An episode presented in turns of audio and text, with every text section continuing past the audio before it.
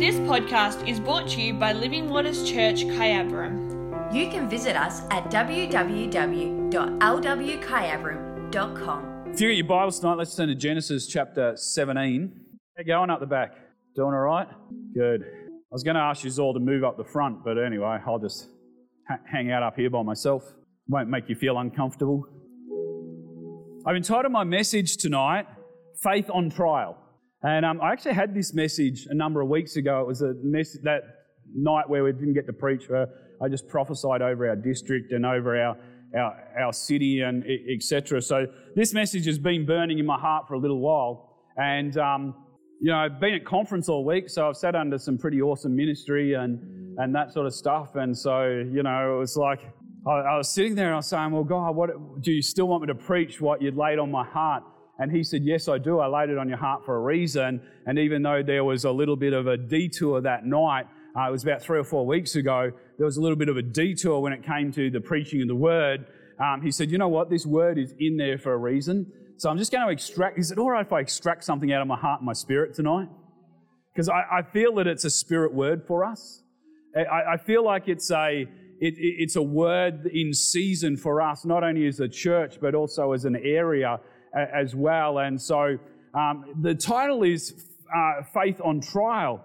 And so what happens in life is there's things that come to test our faith. You know, there's, there's things that come to rattle our faith. There's things that come to just basically out of the blue. And uh, if you've ever had that experience where everything is going fine and then all of a sudden it's like, well, hang on a minute. I wasn't expecting that. You know, last year I got a phone call and it, it was a phone call that it was like, it, it didn't shake my faith, but you know what? It was like, well, where's this coming from? Where's this? And, and it was a test to my mind. It was a test to my, to, to, to my faith in that aspect because basically it just really came out of nowhere. And often that's what happens. And there's things in life that come, but if we're not careful, we confuse what's a test of faith and what is actually normal life. And the Holy Spirit's just been speaking to me about the fact that don't confuse what is your normal journey in life and something that is a test of faith. And we're going to look at it tonight, uh, that thought around the life of a man called Abraham. Because Abraham was a man who God tested. Actually uses the word God tested him. And so um, in Genesis chapter 17, um, you can just fade out and sit down whenever you feel like you want to sit down. I could have you playing all the time, but because I like it. It's good. But up to you. If you want to stay there, you can, but if you want, you can fade out and sit down and take notes, because taking notes is good, is it not? Man, I, I took furious notes at the conference. I sat there and I thought, oh, I'm one that gets up every meeting and says, You should be taking notes. Got your Bibles? Have you got your Bibles up the back? Yeah, someone, uh, someone said to me tonight, are, are you preaching? I said, Yep, I better go and get my Bible then. I love it. I love the fact that, you know, people know, well, okay, when Pastor Trevor's preaching, we need our Bible because no use preaching theory. No use preaching on the book of Reader's Digest or the book of some encyclopedia or the book of um, Wikipedia or something like that. So, Genesis chapter 17, verse 1, it says, When Abram was 99 years old. Anyone 99 years old here tonight? On the way. When Abram was 99 years of old, the Lord appeared to him and said, I am El Shaddai, God Almighty. Serve me faithfully and live a blameless life. I will make a covenant with you which, uh, by which I will guarantee to give you countless descendants. I love what it says in the New Living Translation. Because this is the promise that was given to Abram. He said this, serve me faithfully, live blamelessly, because I'm about to make a covenant with you. I'm about to guarantee, I love the word guarantee. I'm going to guarantee to give you countless descendants. Now I look at that and that's a promise, is it not? I think it's a promise. So you got this bloke who's 99 years old. He's old. I mean, let's face it. When you go to the maternity ward, there's not too many dads who are 100 plus walking around with little babies in their arms. And if they are, you're going, hey, grandpa. And he goes, nah, it's mine. Doesn't, it's not normal. And, and so here's the promise, though, that God gave him. It's a word set in concrete. It's a guarantee. If God spoke it, guess what? It's a guarantee. It's not a maybe, should be hopeful. It's a guarantee. There's a guarantee in this statement that God says, not only will I make a covenant with you, but I guarantee that you will have countless descendants. It's the promise. It's the guarantee. You can go and put your hat on that, hang your hat on it. You can go to the bank with that. You know, you can look at that and because God guaranteed it. At this, verse 3, Abram fell face down to the ground when God said to him, Then God said to him, This is my covenant with you. I will make you the father of multitude of nations. What's more, I'm changing your name. You will no longer be called Abram. Instead, you will be called Abraham. For you will be the father of many nations. I will make you extremely fruitful. Your descendants will become many nations, and kings will be among them. What a promise! Not only is he getting descendants, he's also getting nations. I will confirm my covenant with you and with your descendants after you from generation to generation. This is the everlasting covenant. I will always be your God and the God of your descendants after you. And I will give the entire land of Canaan, where you are now living as a foreigner, to you and your descendants. It will be their possession forever. I will be their God.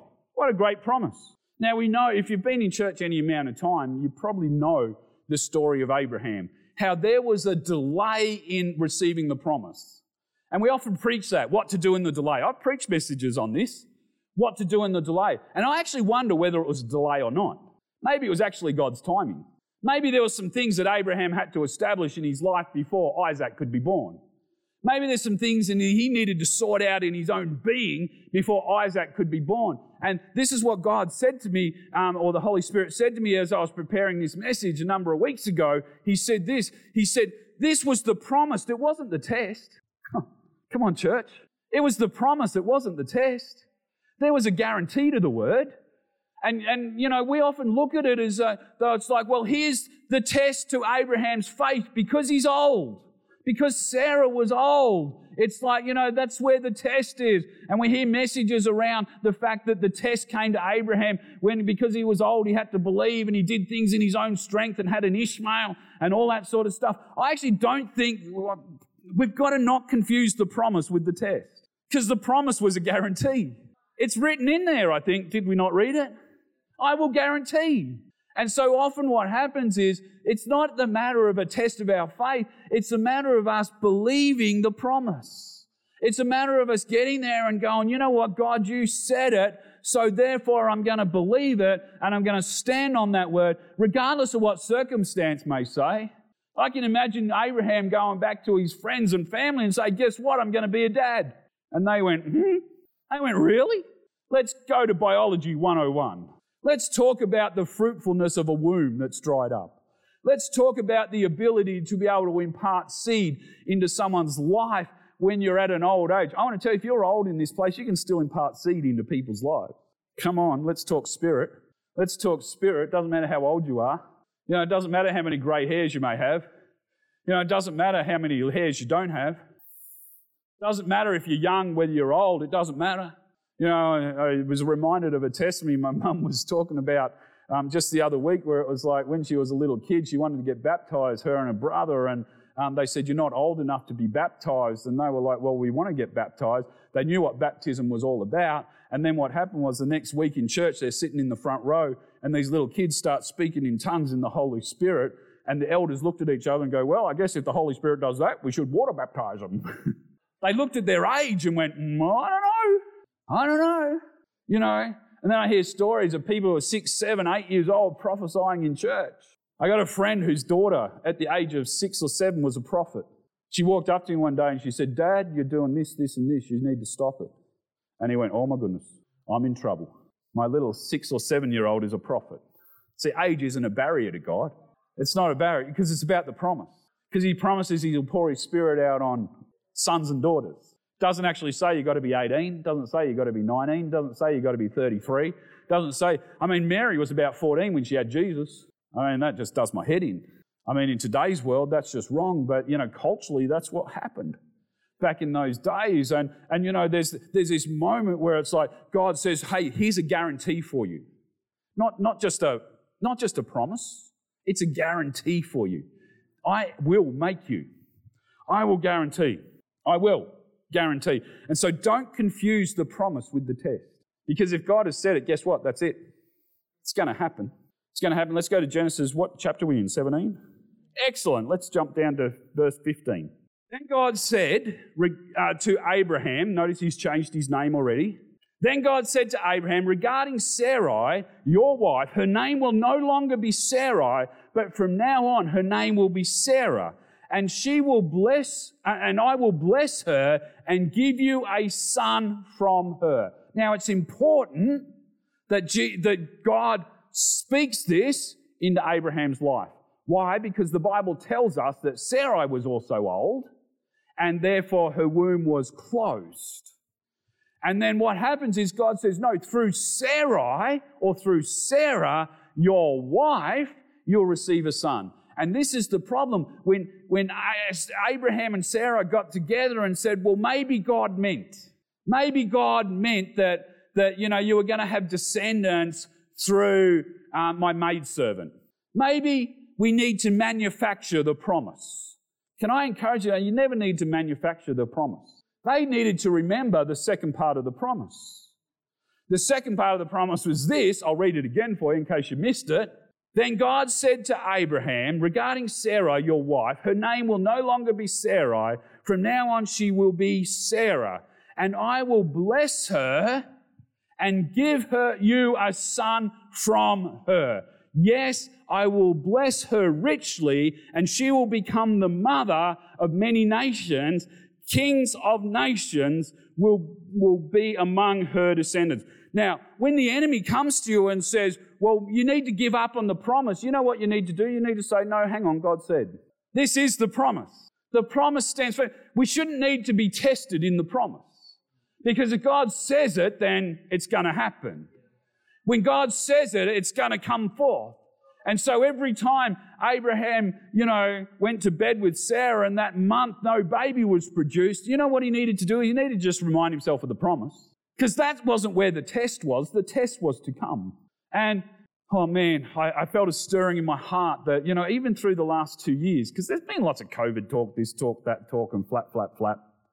You know, and, and I've heard lots of people saying that, you know, oh, COVID has really tested our faith. Why has COVID tested our faith? Why shutting down a church service has our faith been tested? I want to encourage you, that wasn't the test. There's a test coming to our nation that is going to far outweigh churches being shut down. I saw it this week when I was at conference. I saw it this week when I was at conference. God gave me a little bit of glimpse into what's going to happen. A number of years ago, it was about, oh, it must have been 20 years ago now, God spoke to me a word and he said there was four waves going to come against the nation of Australia. And since that word, those four na- waves have come against in those four areas that he spoke to me about. And at conference, he said this he said, COVID hasn't been a test. Honestly, it hasn't because your faith, whether you're in lockdown or whether you're out of lockdown, should be the same, should it not? You know why? Because it's a personal relationship with Jesus Christ. Now, I know for some people it was a proving ground. It actually showed where their faith was. It actually showed, you know, because I had lots of people, and, you know, if you're watching online and you're one of these people, uh, you know, I'm not having a go at you tonight, but you need to think about what I'm saying. Because I had lots of people say to me during that two year period, oh, we can't wait to get back in church. And lots of those people I haven't seen back in church yet. You know, and, and so it's like, well, why not? Because in that period, their love for God and their love for the church actually drew cold. And they found other things. They found other methods to fulfill a void in their life that only Jesus can, can fill. And we need to be careful that we don't forget the promise and try and manufacture something ourselves. What verse are we up to? 17? 17. Thanks. You're a gentleman and a scholar. Then Abraham bowed down to the ground, but he laughed to himself in disbelief. How could I become a father at the age of a hundred? He thought. And how can Sarah have a baby when she is 90 years old? I don't blame Abraham. And you know what I found with God? He doesn't mind us asking the question. Well, how, how can this be, God? But don't forget the promise. In the inquiring, don't forget the promise. Don't forget the promise. How can Sarah have a baby when she's 90 years old? So Abraham said to God, maybe Ishmael, um, may, may Ishmael live under your special blessing. See, it's this trade off where it's like, well, here's the promise, here's the guarantee, but he's already had Ishmael at this point, and so now he's bargaining with God. Well, well, maybe, maybe. But he's forgotten that God says, no, through Sarah, through Sarah, this blessing is going to come. And look at verse 19, I love it. But God said, no, that's what he said. He said, No. I want to tell you, when you forget the promise, God is going to say no. When you go to God and then go to Him, well, maybe this is no. And if I could just get one thing through you tonight, because I've got a lot more to say in a minute, is when you forget the promise, remember the no. When you try and bargain off the promise, remember the no. Because if God said it, He's guaranteed it. No, Sarah, your wife, will give birth to you uh, to a son for you, you will name him Isaac, and I will confirm my covenant with him and his descendants as, everla- as an everlasting covenant. Not only, see, in the questioning, in the questioning, God didn't go, Abraham, you evil man, I need to find someone else. No, what he did was he reaffirmed his covenant, and not only did he reaffirm the covenant, he actually broadened it. He said this, he said, no, Sarah's going to give you a child and you will call him Isaac. More revelation came. See, this, this it's, it's a conversation we have with God because it's a personal relationship we have with him. All right, let's jump a verse and go down to 21. But my covenant will be confirmed with Isaac, who will be born to you and Sarai about this time next year. Oh, the promise. Revelation comes again about the promise. Okay, Abraham, get ready. Now's the time to paint the crib. Now's the time to paint the room. Now's the time to organize a baby shower. Now's the time because it's about to happen. This time next year, when God had finished speaking, he left Abraham. So I want to encourage you that the promise was already there. In actual fact, not only was the promise already there, the promise was always there. The promise was always there. When he was confused about what he should be doing in life, the promise was there when he was had doubt raging in his mind, and when Sarah was coming to him creating doubt in his mind, guess what? The promise was always there. Come on, church. When they tried to work things out for themselves, the promise was already there. When they took matters into their own hands, guess what? The real promise was still there. Oh. So it doesn't matter the phase you're in tonight, your promise is still there. Come on, church. It doesn't matter how much people have said, oh, just give up. Guess what? The promise is still there. Doesn't matter how many times family members have come to you and said, well, maybe you missed the boat. The promise is still there. Doesn't matter how many times, you know, your, your own mind has wandered. The promise is still there. Why? Because it's a guarantee, a covenant from God Almighty. So let's talk about the test. Let's go to Genesis chapter 22. Not only has the promise come to birth, but the promise is now a child. The promise is now growing up. Verse 21, uh, 20, sorry, chapter 20, verse 1. Sometime later, God tested Abraham's faith. Here's the test. The promise isn't the test. I'll say it again the promise is normal life. Honestly, church, the promise is normal life. It's, it's about our trust. Sometime later, God tested Abraham's faith. Abraham, God called. Yes, he replied, here am I. Take your son, your only son, yes, Isaac, whom you love so much, and go to the land of Moriah. Go and sacrifice him as a burnt offering on one of the mountains, which I will show you. That's a test. Honestly, church, that's the test. The promise is here, and now God is saying, Come on, I want the promise back. I want to take the promise away from you. I want to take the guarantee away from you. And, and you know, I, uh, we get the abbreviated version. You know, it's like the book of Acts. The book of Acts is an abbreviated version of the early church. And sometimes people say to me, why aren't we like the book of Acts? You know, well, the book of Acts was written over 40 years, not just a two week period like some people think it was. It was a book that was written over a 40 year period, the birth of the church, the establishment of the church. And, and we need to understand that in life, there's things that we just need to hang on to because God said. It's what we've got to do. Just got to hang on to it because God said, because the promise is there. And it doesn't matter what stage of life we're in, guess what? The promise is there. We've had some awesome promises prayed over this place and spoken over this place. Every one of them is still real, every one of them is still valid. And you might say, well, why haven't we seen it burst forth yet? Well, guess what? It's still there. I don't care about your lack of faith in those areas because if God said it's still going to happen. Take your son, your only son, yes, Isaac, whom you love so much, and go to the land of Moriah. Go to and sacrifice him as a burnt offering on one of the mountains, which I will show you. The next morning, Abraham got up early. He saddled his donkey. He took his two servants with him, along with his son Isaac. Then he chopped wood for the burnt offering and set out for a place God had told him about. On the third day of their journey, Abraham looked up and saw the place in the distance. Stay here with the donkey, Abraham told the servants. The boy and I will travel a little further. We will worship the Lord there. Then we will come right back. I love it. What did God ask him to do? Spins our minds out as New Testament believers. Asked him to go and sacrifice his son as a burnt offering.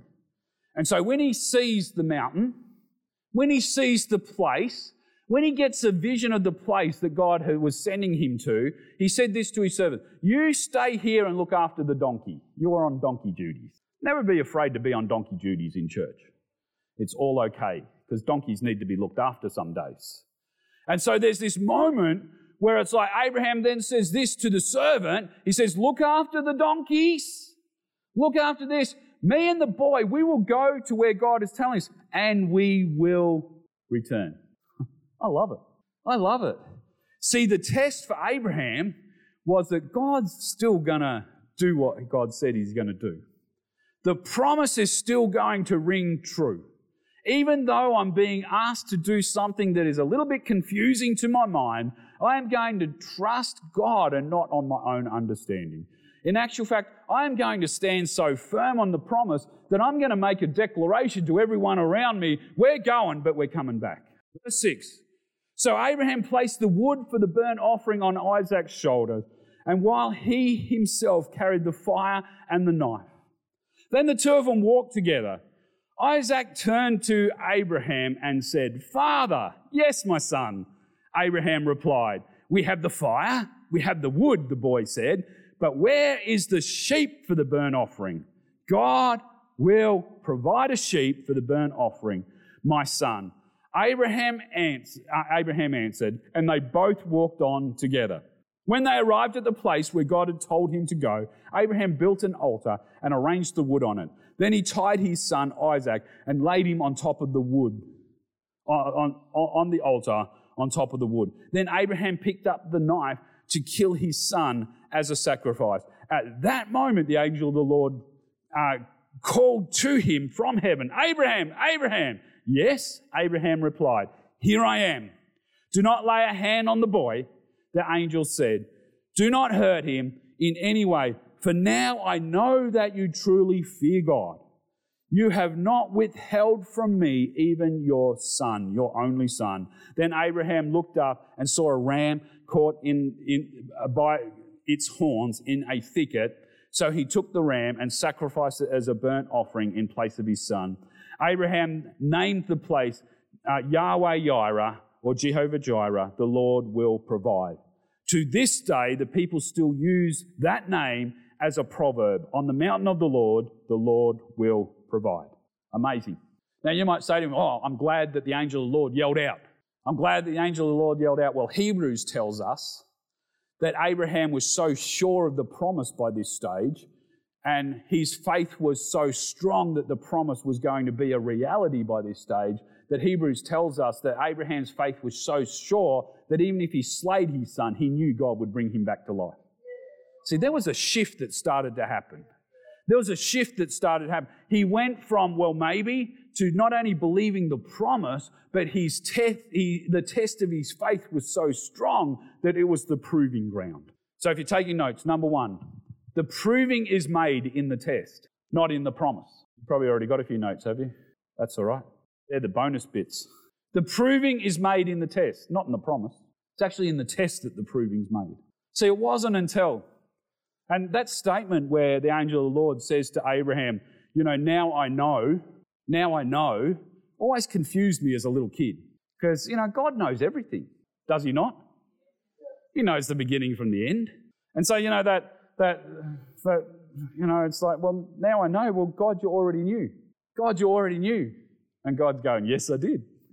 Why do you think I sent him to the mountain? Why do you think I was able to test him? Because I knew what would happen. Because this is it's what God says to you as an individual, as a New Testament believer. He will never put you through a trial that you cannot handle.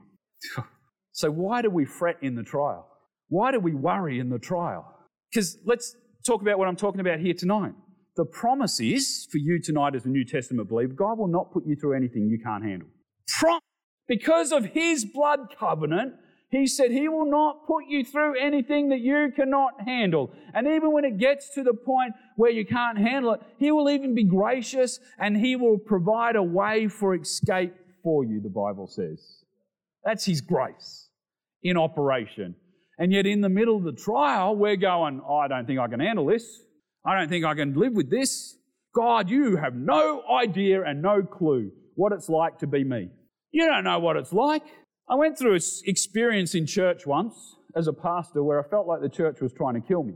So I felt like. So I went to Jesus and I said, Jesus, you have no idea. You have no idea what the church can do to someone. And he went, uh huh. you aha me, God. You have no idea. He goes, well, was going to say, he told me to suck it up, princess. he actually reminded me of what the church did to him. well, I repented real fast that day. So he's not afraid of those conversations. We're afraid of the answer, though. And that's the problem. That's the problem. So proving is made in the test. Point number two. I'm going to go through these points pretty quick because time's gone. Obedience opens the door to revelation. Your obedience in the test actually opens a door to revelation. I am so glad that Abraham journeyed to the mountain with a donkey, a couple of servants, and his son. Why?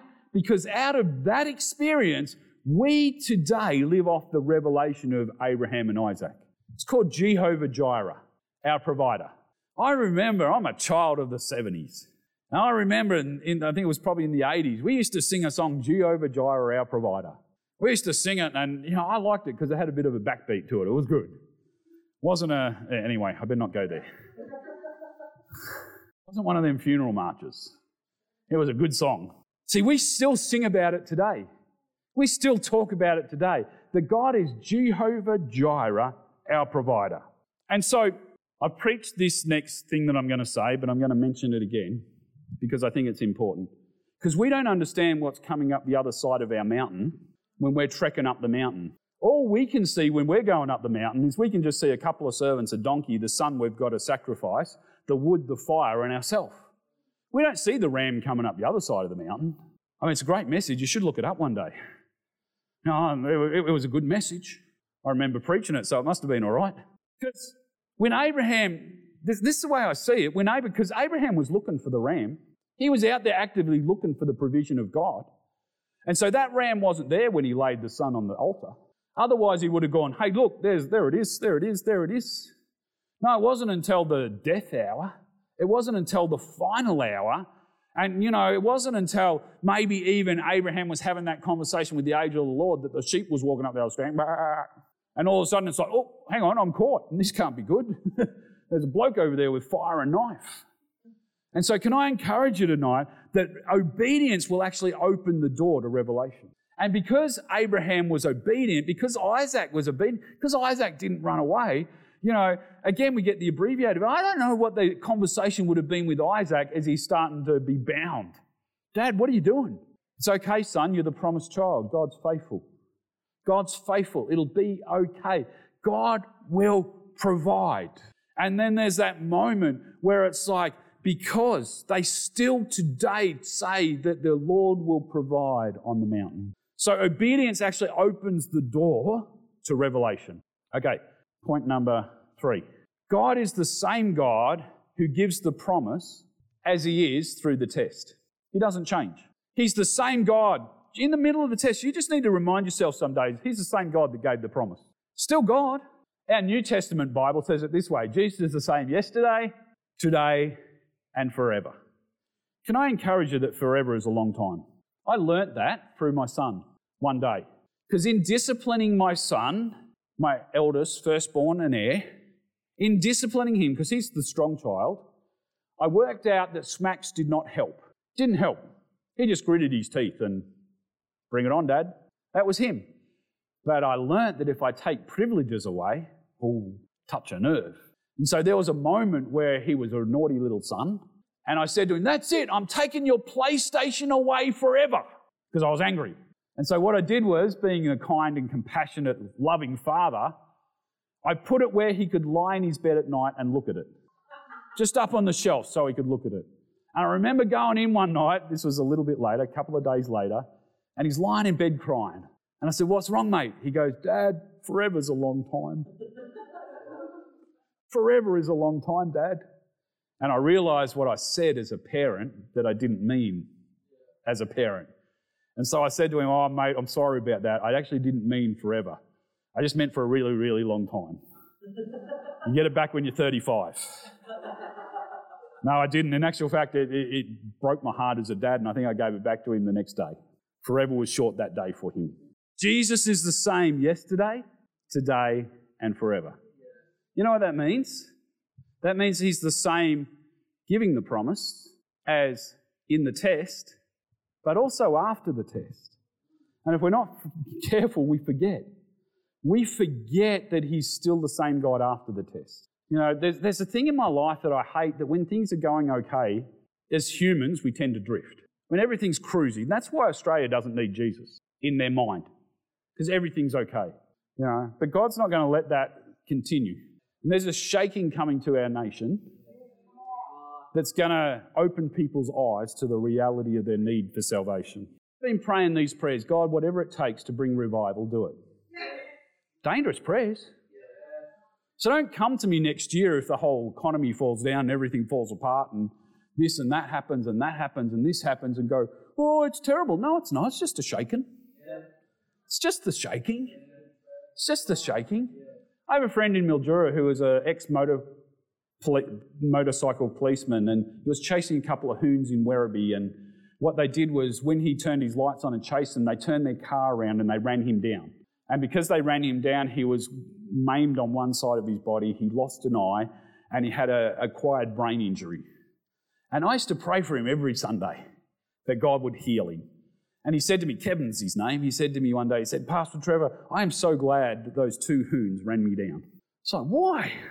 Why glad? You've only got one eye. Like, why, why, why would you be glad? And he said, Because if that hadn't happened, I wouldn't be in church today. And I actually said this to him. I said, Kevin, better to get into heaven with one eye than with two eyes. Honestly, I still believed. I still pray for him, you know, because why not? but, you know, it was like, what a test me. What a test me. And you know what he's saying? He's saying, you know what? Even though I've been through a test and a trial and a horrible situation, God's still God. It's still okay. It's still okay. So, faithful, last point, number four. Faithful obedience takes the promise and moves it into our destiny. Faithful obedience takes the promise and moves it into our destiny, moves it into today. That's what faith is all about. Faith is about bringing those things unseen as if they were seen. So, so what Jesus said to God said to him, I will promise. I will make provision for the promise. In our life, in New Testament, Jesus made provision for our salvation. And Isaac carrying wood to an altar is a type. In the Old Testament, there's types, pictures of Christ. And Isaac carrying the wood to a place of sacrifice is a picture of Christ carrying his cross to Golgotha. His promise is this is that if you call on the name of Jesus Christ, you will be saved. That's a promise. You can take that again to the bank. You know, you, you, that's, that's done. Bible says anyone who calls on the name of the Lord will be saved. Can I encourage you tonight that if you don't know Jesus as personal Lord and Savior, whether you're here in this building, whether you're watching online, I'm about to give you opportunity to go, Jesus, I need your salvation. I need your salvation. Because there was provision made.